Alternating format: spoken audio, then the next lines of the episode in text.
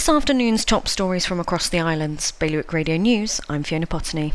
The trial of an elderly sex offender accused of perverting the course of justice in Jersey by trying to get a vulnerable man to sign a confession letter has fallen apart. The prosecution was dropped this morning after the Royal Court judge ruled that a jury could not properly convict based on the evidence before them. Pressure is mounting in Guernsey for a probe into a divisive education appointment. Scrutiny is now pushing for an investigation backed by full legal powers into how and why the head of curriculum and standards got her role.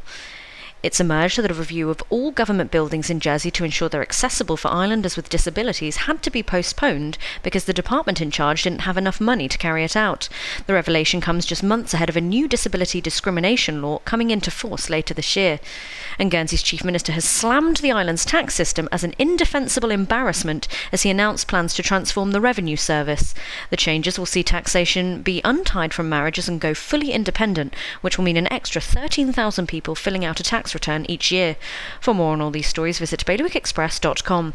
Your weather now sunny spells throughout the day and a risk of hail and thunder. Top temperature of around 9 degrees. Bailiwick Radio News.